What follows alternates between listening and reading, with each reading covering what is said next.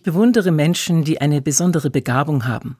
Wenn zum Beispiel jemand gut mit Worten umgehen kann, ein Instrument spielt oder richtig gut ist beim Sport. Bewundernswert finde ich auch Menschen, die etwas Besonderes geleistet haben, egal ob privat oder beruflich, oder die etwas leisten in ihrem Ehrenamt und sich für eine gute Sache einsetzen.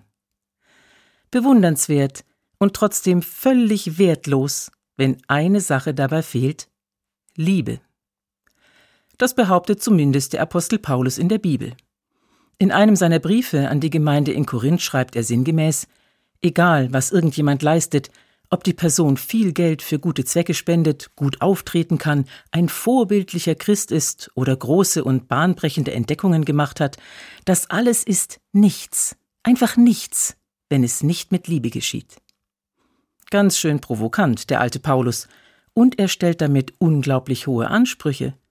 Etwas leisten im Leben, ja, aber aus Liebe zu den Mitmenschen und nicht um sie zu übertrumpfen. Arbeiten, forschen, entdecken, ja, aber nicht um sich persönliche Vorteile zu verschaffen, die andere gar nicht erreichen können. Im Paulusbrief klingt das so. Wenn ich mit Menschen und mit Engelszungen redete und hätte der Liebe nicht, so wäre ich ein tönernes Erz oder eine klingende Schelle.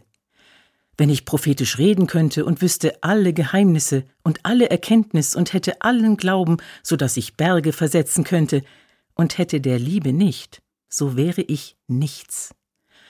Und wenn ich alle meine Habe den Armen gäbe und meinen Leib dahin gäbe, mich zu rühmen, und hätte der Liebe nicht, so wäre mir's nichts nütze. Paulus sagt damit noch etwas Erstaunliches, nämlich, dass man sogar selbstsüchtig sein kann, wenn man Geld spendet für Menschen in Not. Damit provoziert er schon wieder mit seinen hohen Ansprüchen. Soll ich Geld geben für Menschen, die Hilfe brauchen? Ja, natürlich. Aber ich muss mich von Paulus gleichzeitig fragen lassen, Tue ich das wirklich, weil ich helfen will, oder vielleicht doch auch, weil ich insgeheim dafür bewundert werden möchte oder mir wenigstens selbst auf die Schulter klopfen kann, frei nach dem Motto, was bin ich doch großzügig.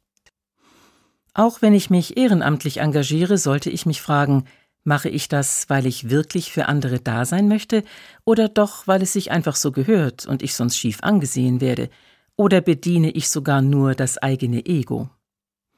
Dass das passieren kann, habe ich vor einiger Zeit erfahren, als mir eine Frau, die im Tafelladen mitarbeitet, Folgendes erzählt hat. Manche, die bei uns anfragen, ob sie helfen können, stellen sich das einfach völlig falsch vor, meinte sie. Die denken, weil sie so großzügig ihre Freizeit opfern, müssten unsere Kunden ständig dankbar sein und ein bisschen zu ihnen aufsehen, weil sie ja so sozial sind. Aber das ist nun wirklich das Letzte, was unsere Kunden gebrauchen können. Wie gesagt, ich war verblüfft, dass es das gibt, und ich habe gedacht, selbstlose Nächstenliebe ist das nicht. Egal wie viel Zeit, Geld und Ideen so jemand in sein Ehrenamt steckt, da fehlt einfach das Wichtigste. Da fehlt die Liebe. Ich denke, Paulus hat recht, wenn er persönliche Eitelkeit nicht gelten lässt. Etwas leisten im Leben, ja, aber aus Liebe zu den Mitmenschen und nicht um sie zu übertrumpfen. Arbeiten, forschen, entdecken, ja, aber nicht um sich persönliche Vorteile zu verschaffen, sondern um es mit anderen zu teilen. Sich für Menschen in Not engagieren, etwas vom eigenen Besitz oder der eigenen Zeit abgeben, ja, und das von Herzen und mit Liebe. Liebe ist ein Gottesgeschenk, davon erzählt Paulus in seinem Brief. Sie verbindet uns Menschen und sie holt das Beste aus uns heraus. Davon schreibt Paulus. Die Liebe ist langmütig und freundlich, die Liebe eifert nicht, die Liebe treibt nicht Mutwillen, sie bläht sich nicht auf, sie verhält sich nicht ungehörig, sie sucht nicht das ihre, sie lässt sich nicht erbittern, sie rechnet das Böse nicht zu. Sie freut sich nicht über die Ungerechtigkeit, sie freut sich aber über die Wahrheit. Die Liebe erträgt alles, sie glaubt alles, sie hofft alles, sie duldet alles. Die Liebe hört nimmer auf, wo doch das prophetische Reden aufhören wird und das Zungenreden aufhören wird und die Erkenntnis aufhören wird.